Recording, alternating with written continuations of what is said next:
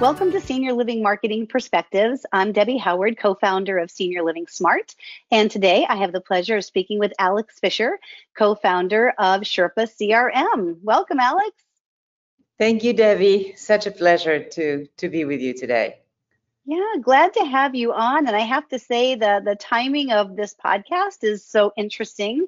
And we'll just give the listeners a little bit of context because it'll be um, published uh, in a few weeks. But Alex and I today are sitting here first week of June, um, and so we're still, you know, deep in the uh, the COVID world and trying to reimagine uh, what what things look like from a, a, sales perspective. Today, we're really speaking more on the sales side than the marketing side.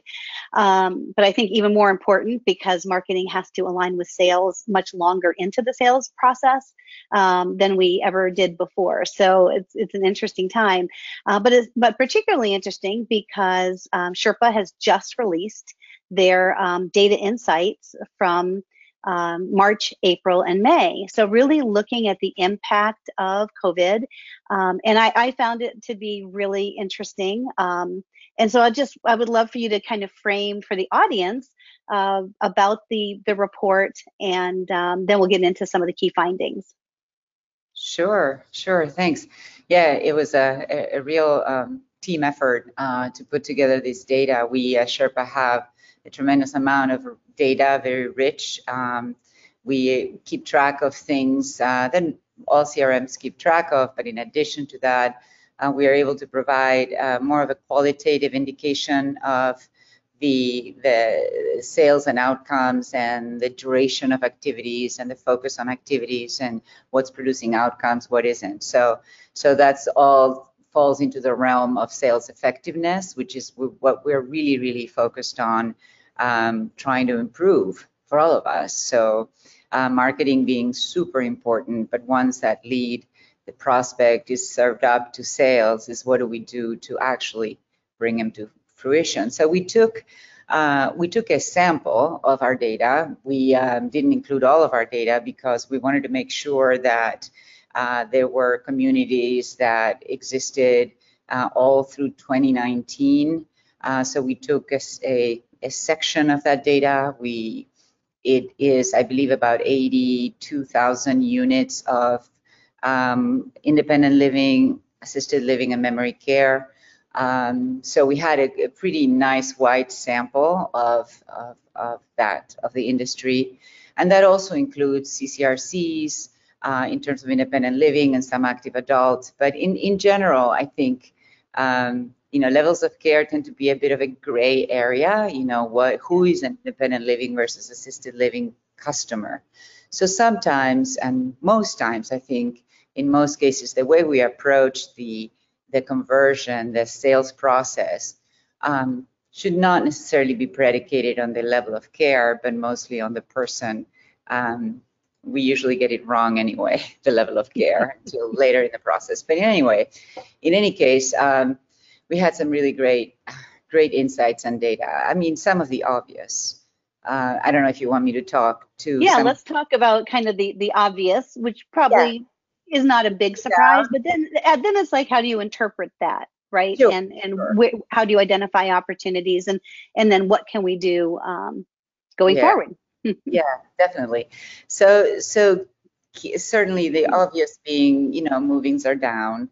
Um, the, the good news with May was that um, there was a slight uptick in, in move-ins, and that could be that uh, people are starting to, different communities are starting to accept move-ins, you know, with very tight protocols. I know many of them are. I think about 70% of our customers are taking move-ins in a, you know, with protocols in place, obviously.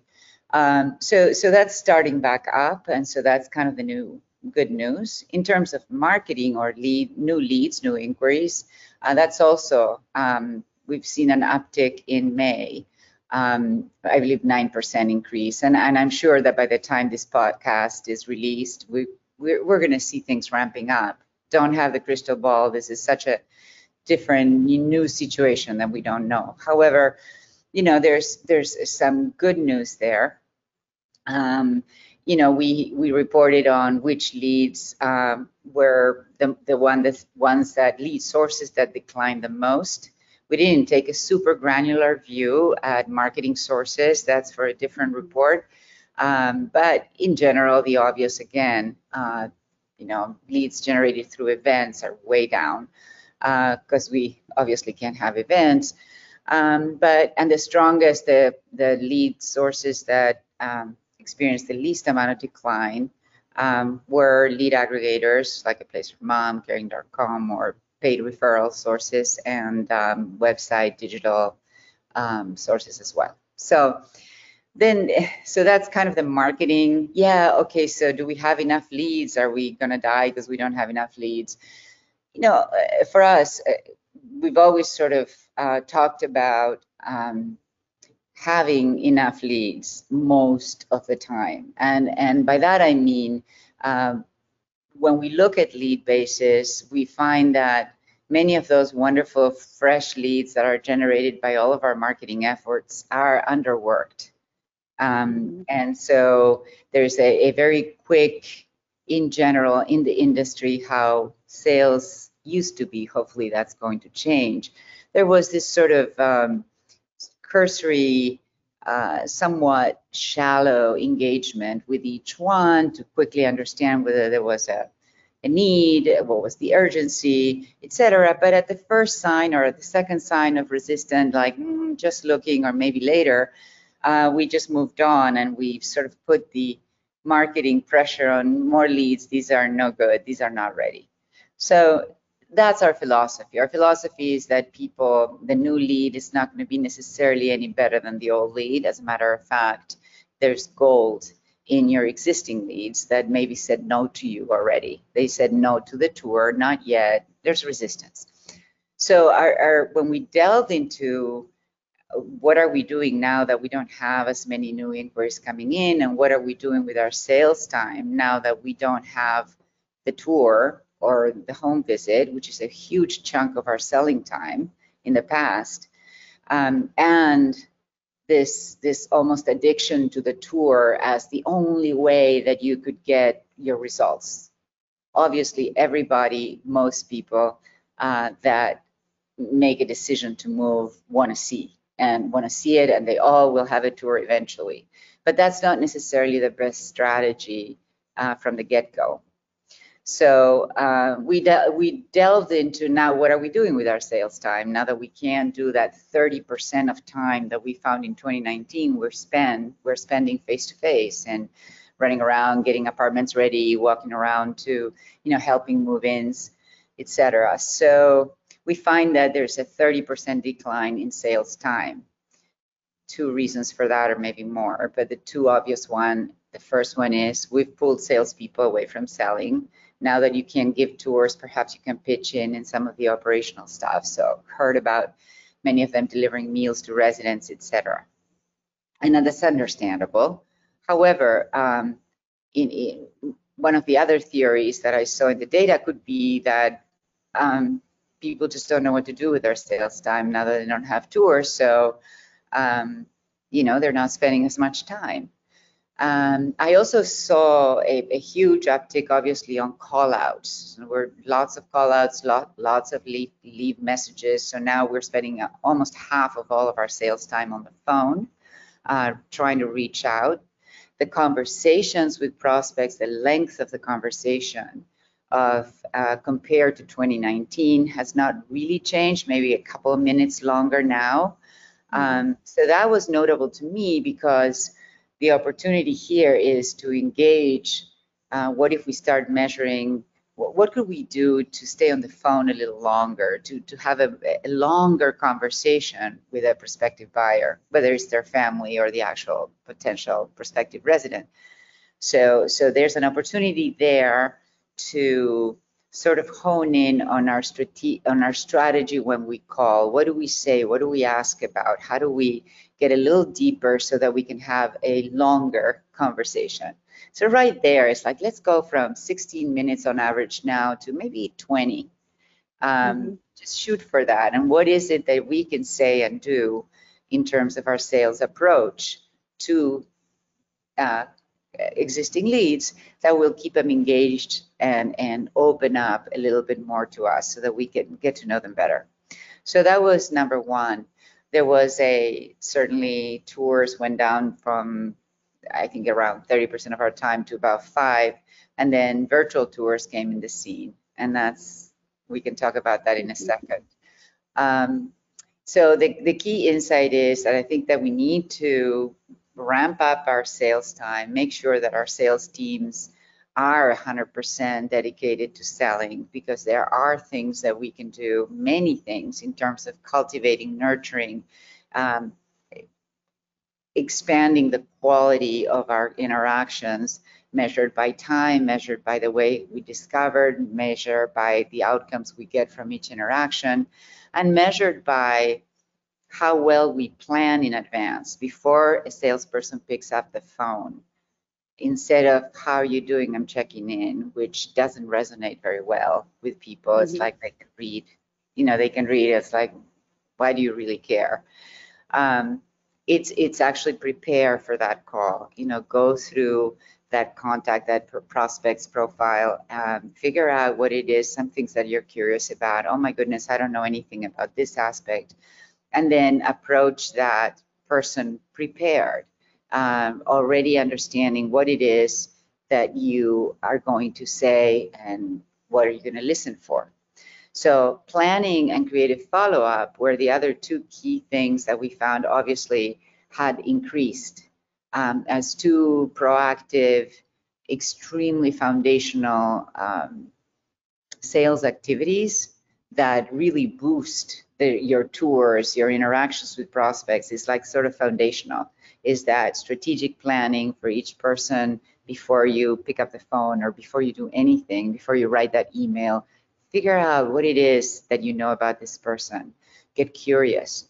And then secondly, after you do that planning, then you'll have a better feel for what kind of advance, what, what are you going to ask that person to do? Are you going to ask them permission to maybe send some important material that may be relevant to them? Are you, are you going to ask them permission to contact their mom uh, or their brother or whatever. Um, mm-hmm. Are you going to be able to engage in a human, authentic way in which they will disclose to you one of those things that they've been hiding? Uh, and then you'll have a much better insight.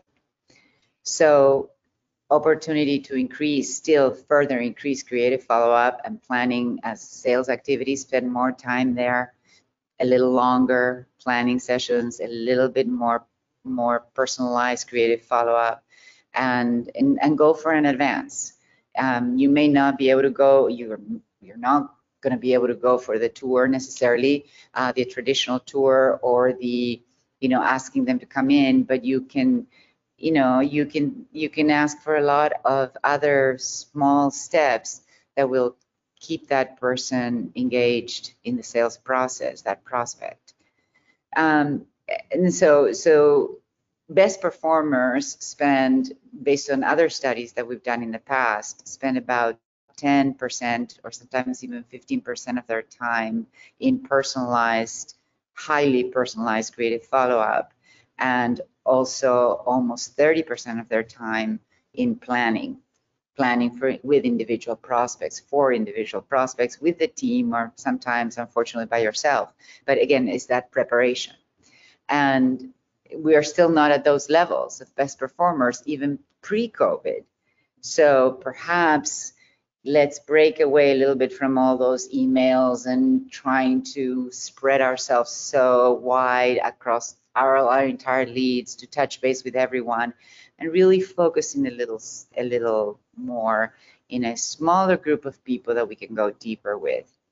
This mm-hmm. is this is uh, is going to really, um, I believe, help us be prepared for um, a bunch of people in our lead base ready to say yes once we can open everything up again.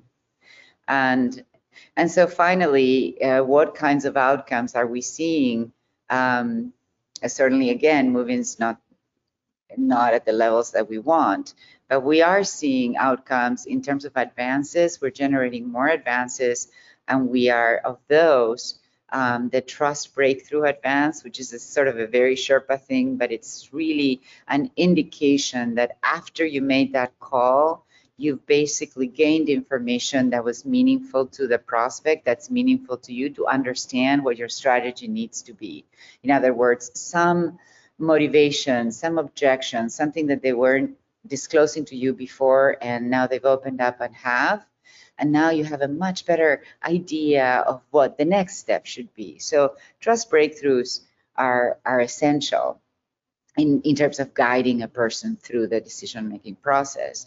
And then again, the permission to maybe I'll have you, you know, maybe it might be interested for you if a resident with your like interest gives you a call, would you be willing to talk to that person? Or the adult child of a person that had a similar situation.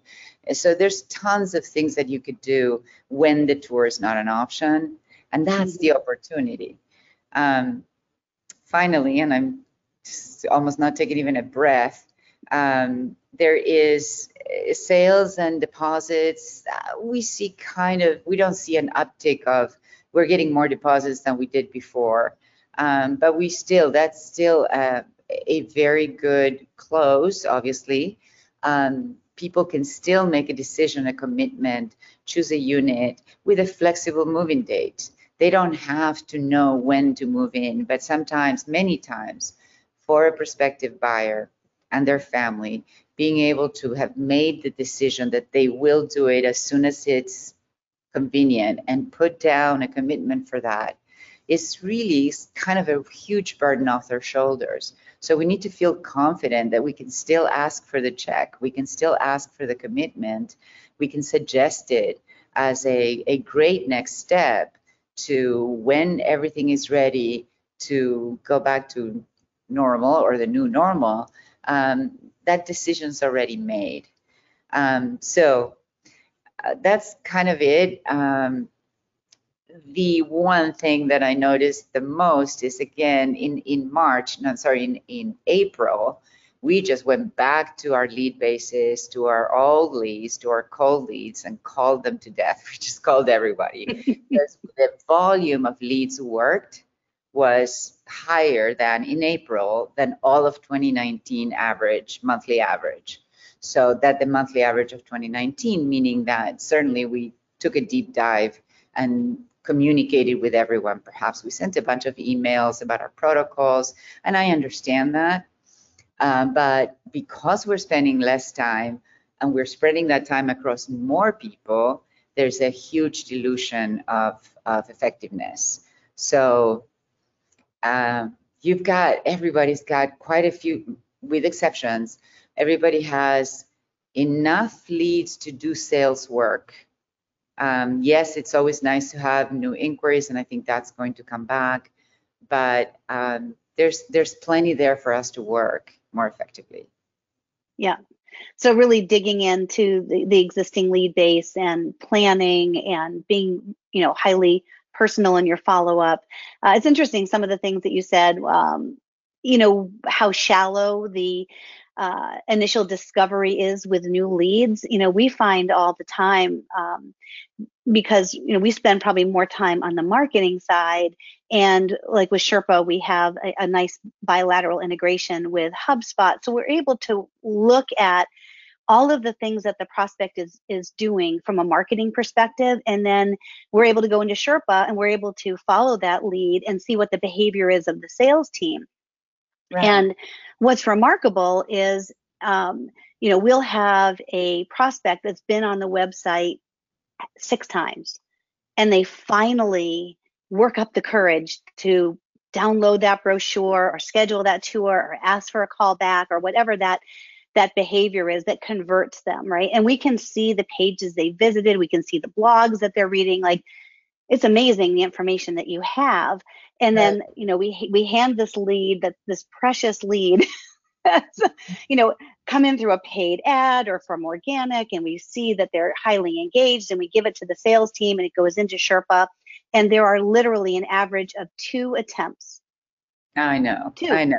I know and then they move they move them to lost I know. And and but what's interesting is because we're still able, you know, through HubSpot to track their behavior, weeks after they've been moved to lost and just let go by the sales team, usually unable to reach is the is mm-hmm. the uh, the death of all leads.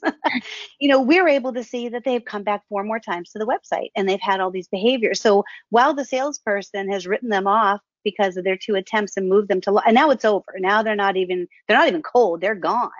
Um, and yet we're still seeing this continued interest.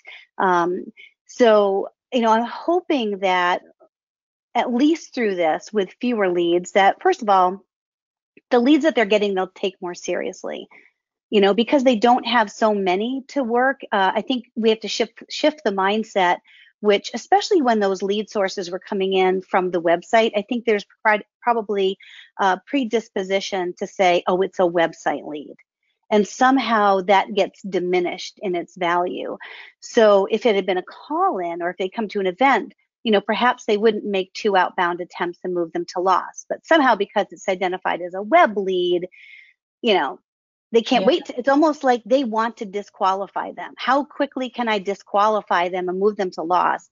Yeah. Um, so, what do you think? So. Yeah, I'm, and I'm sure you see the same thing. So, yeah, I'd, what I'd love to know from your perspective is um, a couple things. One is are the sales team taking the new leads any more seriously than before, or, or are they still just doing a very cursory um, glance and it really hasn't changed behavior? And is the are the leads that we're getting more um, you know more motivated uh, do they have more urgency um, so we might be working fewer leads but we have certainly an opportunity for higher conversions because let's face it we were pretty much selling a product that nobody plans for and most people don't want. They might need it, but they don't want it. They think they can't afford it, and now there's a pandemic, and yet the leads are still coming in. So, yeah. so people still need what we offer. Um, and so, what, what are your thoughts? Uh, what are your thoughts um, around? Now more than ever. Yeah. You know, yes, yes, yes, and yes. Uh, we had uh, when from my when I first started and I worked um, at the Gatesworth, and David Smith taught me everything. And what he said is that nobody, regardless of whether you do it via web or you make a call, and now web is easier, but that what it takes for a human being to actually reach out to a senior living community um, to ask about our units or our pricing, we have to really get to understand what has to happen in somebody's life, in the in that family's life for that step to be taken. Um, lots of it's like the, the the tip of the iceberg is the inquiry, and the level of interest may be certainly always uh, under underrepresented by the buyer. They're oh, we're just looking around, or we're just we're just asking around, or we're doing our research. Um, but if we really understand, as David said, it's every call, every inquiry is a 911 call. And I'm not mm-hmm. talking there about physical urgency, but it is uh, certainly something in the life of the prospective resident is not working anymore. And otherwise, they wouldn't have just casually, they're not inquiring on the web because it's easier or because they're less interested. Um, it is just now, um, you know, in the 20 years I've been in the industry, uh, you know, web wasn't really a thing before mm-hmm. at the beginning. So there was a lot of direct mail call-ins, you know, forms, etc. Um, but it doesn't matter. I mean, it, it matters, but it really doesn't matter. I don't care what the lead source is. I mean, certainly if it comes from a professional referral source, there would be a different kind of interaction. And we know that those have very high conversions. If it's coming from a um, a resident referral, we know that they have very high conversions and there's a different dynamic there.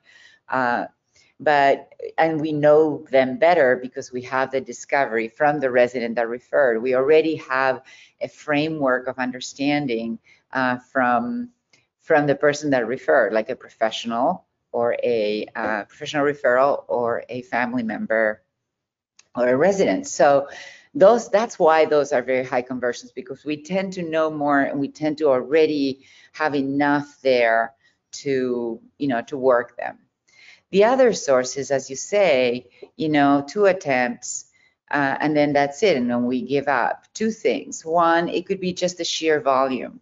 I mean, because I, I do, I am sensitive to, Uh, and having been in the trenches for so long, too many leads coming in are so distracting.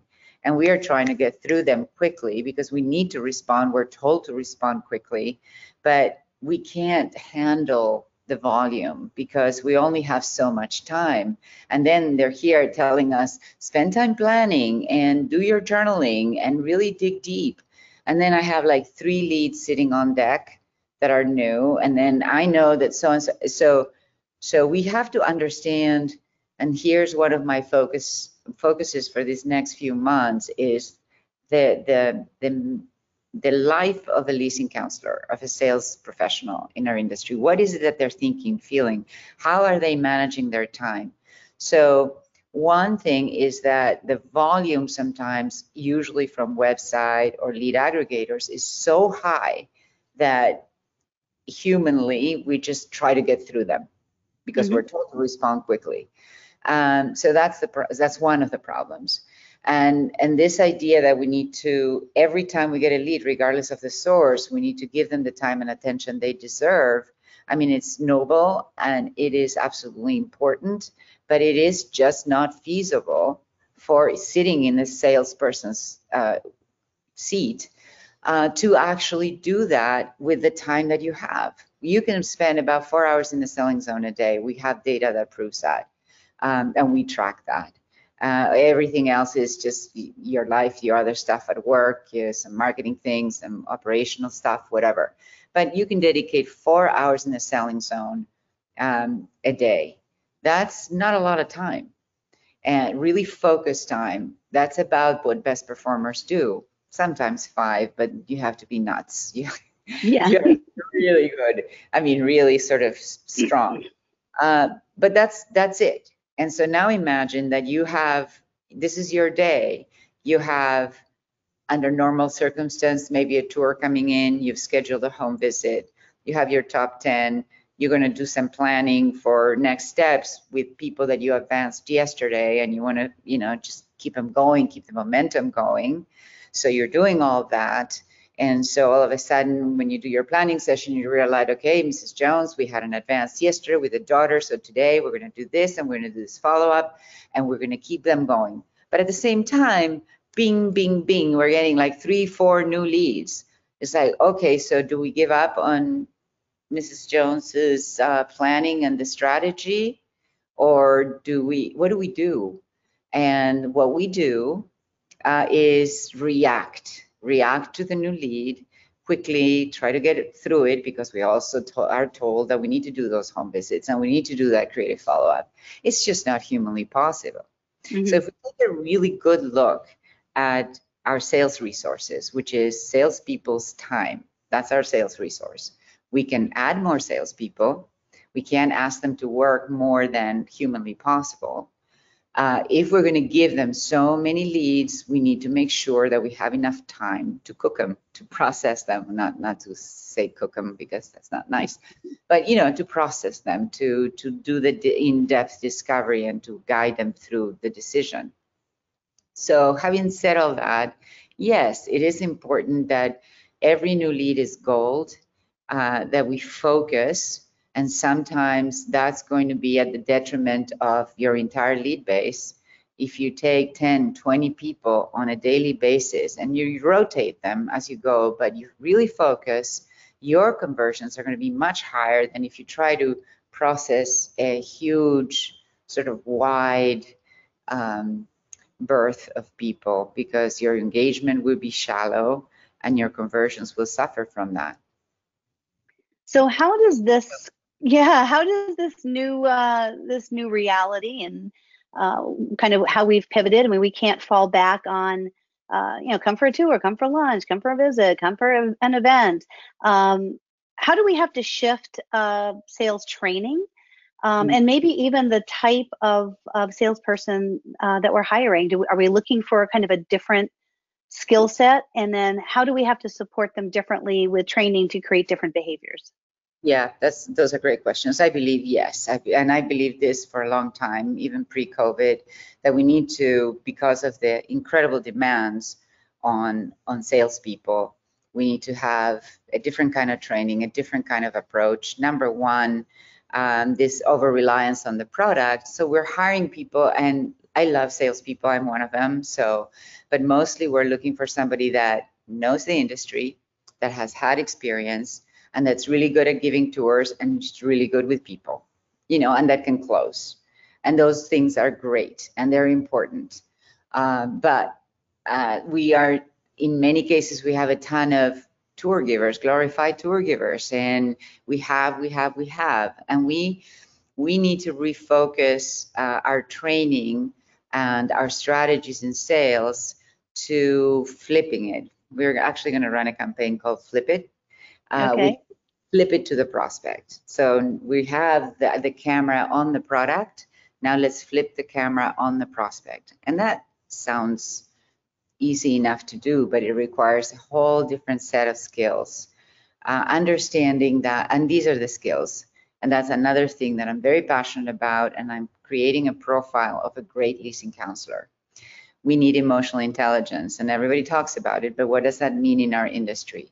We need a ton of self awareness that it's not me, it's not that they're going to like me or my community.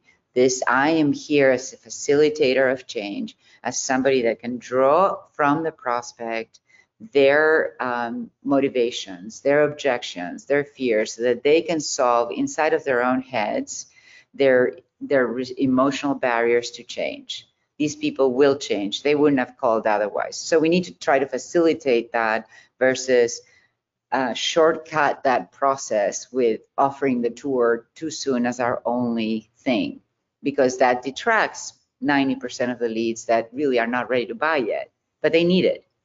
So that's number one. So emotional intelligence, self-awareness, uh, meaning like I am feeling vulnerable right now. I you know, I want to go back to the product right right away because that's where I feel safe. I am uncomfortable talking to strangers. I am uncomfortable. Uh, it makes me feel funny to ask about somebody's life story right now. What will they think about me? So overcome some of these things, being able to self-regulate that and say, no, this is my job. My job is to sort of be um, overcome that fear, vulnerability, and be courageous and just say, I'm showing up. Doesn't matter, letting go of the outcome. Very hard to do for traditional salespeople. Then we need drive, motivation, and drive. And motivation is um, I, I, want every salesperson that gets hired to um, write a statement of intention. Why are you doing this? What is it that you're hoping to accomplish? And how would you explain to your prospect what your role is? What is your role? And so just a simple writing the statement, your statement of purpose. What, if you had to describe not to me, not to your friends, but to the prospect, what your role is, what is your job? You should be able to say that to your prospects, to your new inquiries, to everybody all day long. No, I'm here, I'm the marketer. No, I'm Alex. This is my role. This is what I'm hoping to help you with, uh, regardless of whether you move here or not. So that's really primarily important. That's a huge part of that intrinsic motivation that comes with emotional intelligence. Empathy is super important, of course, and we all talk about empathy, but we confuse it with sympathy a lot. There's three different kinds, emotional, cognitive, and empathic concern. So we can actually hire for um, for that kind of empathy that says, I don't really I don't know how you feel, but I can, based on what you're telling me, I can imagine it. I can internalize it and I can empathize. And then together, together, you're not alone in this.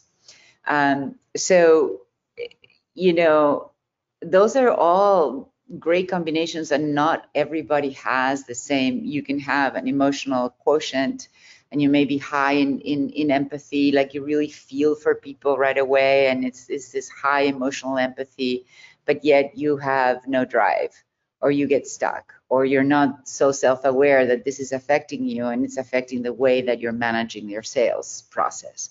So it's fascinating.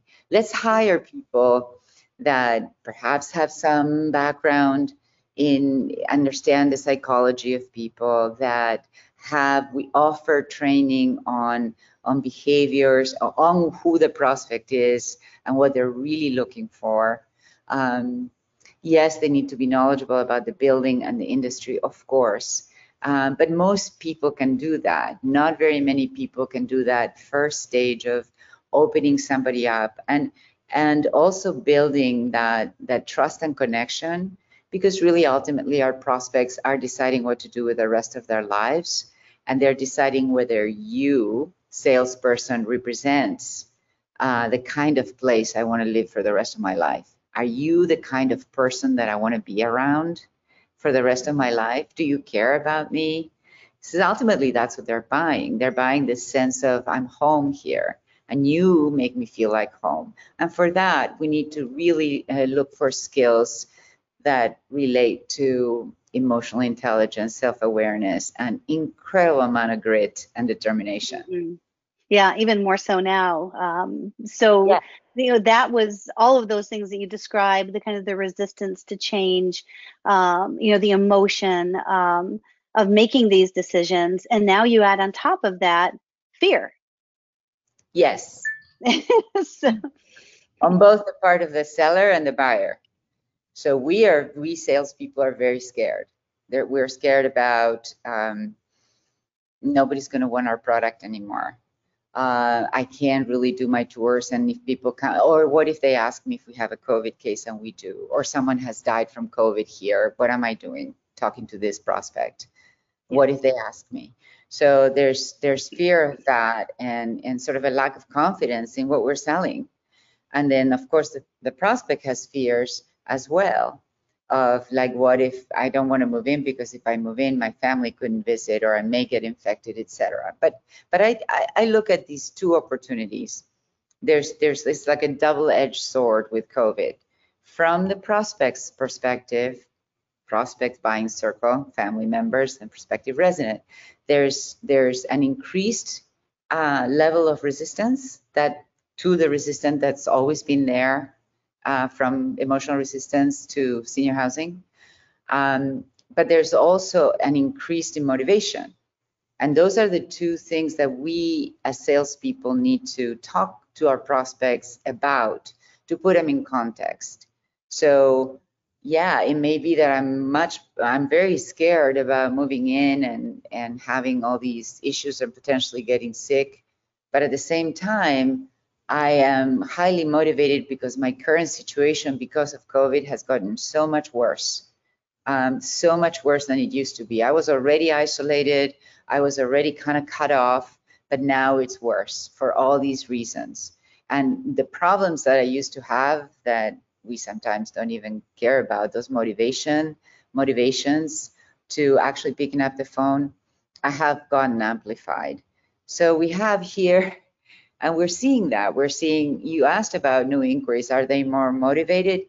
I, I, I don't know necessarily, and, and I'm looking at actually measuring time spent with the new inquiry versus the old inquiry, and that's mm-hmm. for the next iteration that yeah. we may have before this airs. But uh, so I don't know if we're spending more or less time with new inquiries than before, and I'll get that information because it's fascinating. Mm-hmm. Uh, but but I do know that um, I totally lost my track. I, totally lost the track of what I'm saying. Sorry. Oh God, I hate when that happens. That's uh, all right. So that that increase in motivation. I don't know if they're more motivated. Um, I think another thing that we found. This is where I was going. Uh, that the people that we're converting now have a, an actual longer sales cycle than the average. So that I found pretty interesting that there's a slight uptick on days in the lead base to move in. So what mm-hmm. this means is that the people that we're converting are not necessarily, although there are those that are the new inquiry that inquired in that month, and that's, that's pretty high because they are highly motivated, especially in memory care. We see a sure. huge, very motivated there, obviously, for obvious reasons. Um, but there is, um, I think, a lot of the people that were in our lead base uh, whose situation has gotten much worse because of COVID are stepping up and coming mm-hmm. in. And that kind of takes us to virtual tours where we find that we only have about a little rough over 7,000 to measure with their outcomes. And that's, that's, that's pretty, that's significant enough for us to want it. We wanted to see, are we converting virtual tours? We don't really, haven't defined what it is. And we're going to do a right. lot of work. But let's assume yeah. that what we call a virtual tour is I'm on on an, a video app or Zoom or and I am interacting with the actual prospect on the other side and we're talking, we're doing some discovery and we're showing around and we're flipping it and actually mm-hmm. have them show us some of their environment as well. We find that we have 20 plus percent in memory care, 28% conversion of a virtual tour to a either a sale, a deposit, a sale, or a move-in. That's pretty high. It um, is. But of those, that 28% comes from people that ha- already had visited your community. So in other words, it's a reinforcement. It's like, yeah, I visited three months ago. Now things are much worse. Show us the room. Let's do the paperwork. Uh, let's figure out how we can get mom moved in. That's right. what I theorize is happening. Yeah. Uh, when, but people are also at about 6% blend uh, converting without a prior visit. And I believe those, my theory is, and again, I don't know, that those are pretty urgent people that say, I, you know, we just have to do this sight unseen. So there is a, a slight, so they're worth doing and they're really worth uh, for us, you know, getting really good at it. Do you know, Deb, yes. how long just to give a good tour, a good real tour? Well, gosh, when I was giving tours, I would always tell people, let's plan on staying for an hour. I really, I need to get to know you, your situation, how I can help. You're probably going to want to meet members of the team and sit and chat with some residents. I mean, right. to do it right, um, I really do feel like it, takes, I, I, think everything takes longer than most people are doing it. So when I listen to mystery shops, you know, it, it seems like the salesperson can't wait to get name, address, phone zip. How did you hear about us? And can I qualify you or disqualify you? And I'm going to ask you for a tour within the first two minutes. And it's, and it's quick. I mean, I, I, the mystery shops I listen to are, you know, probably an average of five to seven minutes, and I'm like, oh, but we don't know anything about them. No, um, and then, you know, the tours also, I, you know, I find that, uh, you know, people are so committed to their tour route or hitting their talking points, they're really not spending the time developing the relationship, which at the end of the day, and, and even more so now, and, and I'd love to kind of pivot this to you know we're no longer selling you know necessarily the real estate, the lifestyle, our all day dining program, our out trips, like all of those kinds of talking points.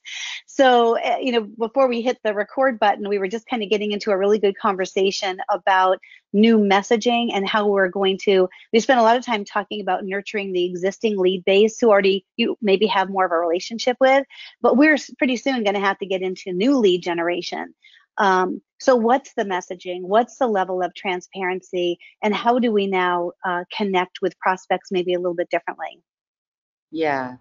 So, uh, yeah, thanks for that. I um, I always believe that um, selling the product was really uh, not the best strategy, even in in in normal times. And um, there is, I believe, overall, or I sensed in my experience that we were selling something that we didn't really want to use.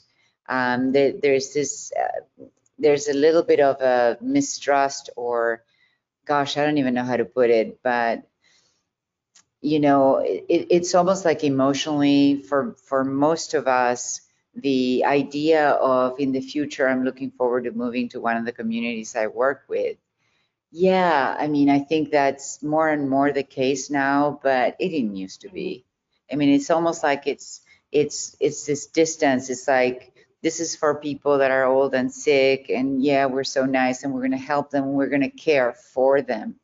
I always believe that we're we need to become a caring about people industry, not a caring for people industry because we need to care about the needs, the wants, the desires of our residents, and that's how we're going to build um, this the culture within our residences uh, that that really fulfill the promise of the industry, which is mm-hmm. to provide a congregate housing or a set of, of, of residences within a community in which people can thrive, can truly thrive, you know, with support, the support they need so that they can fulfill uh, the aspirations that they have for their life, learn new things, all of these things um, that are so important. And by us focusing on that quick, you know, I got my route, I got my, I got my pre-recorded tape. Oh, so you're assisted? I'm gonna tell you all about assisted. Are you independent? Mm-hmm. I'll tell you all about the chef. Um, this sort of canned, you know, and oh, this person doesn't need it anymore, therefore we're going to leave them alone. They don't have the physical urgency, then we're going to leave them alone. We have created the problem. Uh, this approach has, I believe, sort of hurt us because we're getting the higher acuity people through our selling, uh, mm-hmm. selling the canned product for those people that need it, focusing on the urgent ones. Um, and then that hurts the sort of the ethos of our communities. So mm-hmm. now the new message to me, first of all, transparency, certainly. Um, we have all these glossy, sort of idealized image of old people, and many of our advertising and our websites are, you know, these people playing golf and all that, and that's fine. And I'd love for everybody to play golf, and and that's real. And that's I'm not saying that we need to present a dire, you know, but there is a there is a an opportunity for us to be a little bit more authentic. Uh, I think in our messaging. Um, we need to be more confident in our product, both from the marketing side to like this stuff is really good. It transforms lives. It really does. I'm an adult child. My mom currently lives in an independent living community. I haven't seen her for three months, but she's so happy. I'm so happy that she is where she is. And I can't even, and yes, of course, there's a couple of people that had COVID in the building, but I'm not worried. And she's not worried because she's got everything that she needs. So, so this really think about the benefits of our product for yourself. And if we really put ourselves in the shoes of, of the people that inquire from us, understand that what we're offering is priceless, priceless for them, both in terms of all of the incredible benefits that we already know about and all the intangible ones that we're not necessarily aware of. So double down on confidence in our product. You know, don't let COVID, you know, put us down or, or lose fear or confidence in what we're offering. Um, so from from and then also be very real. I know salespeople are worried about, you know, when worried about or afraid if somebody's going to ask them, someone has COVID in your building.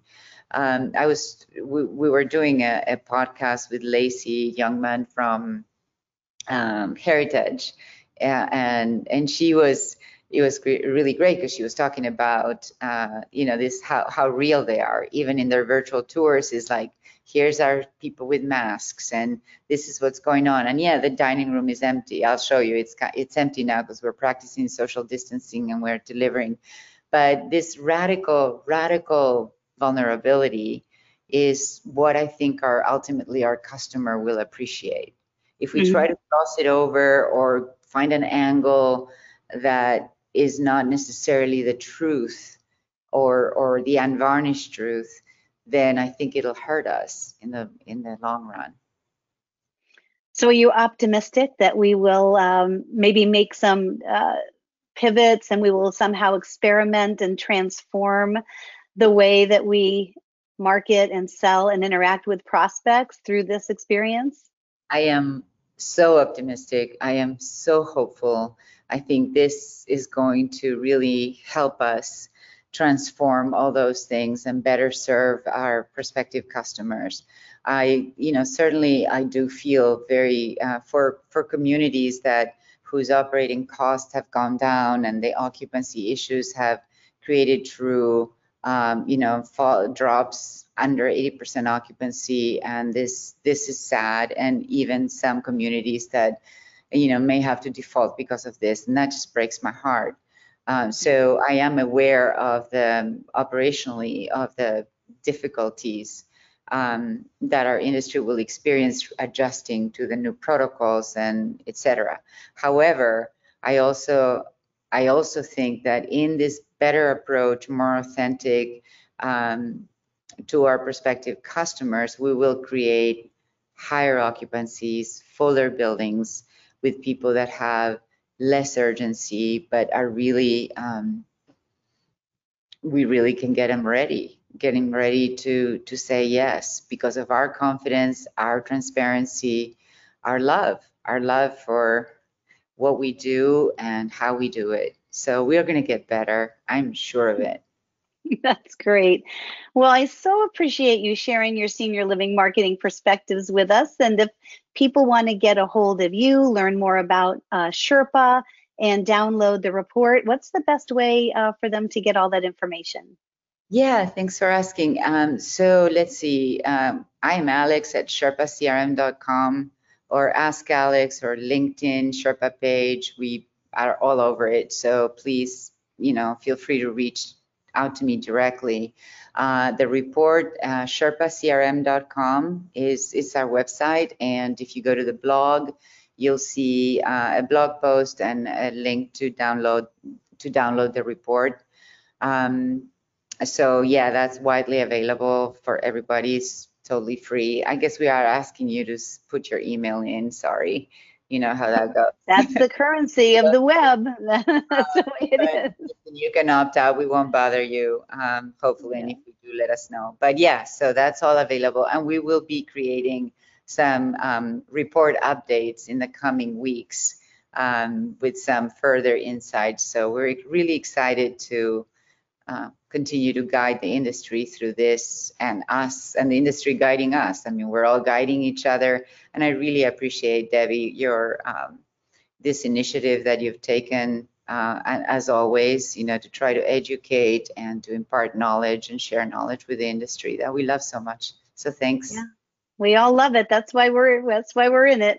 yep. Well, we will we will have all your information in the show notes thank you so much for your time and, and for sharing your knowledge. And I'll look forward to the next reports.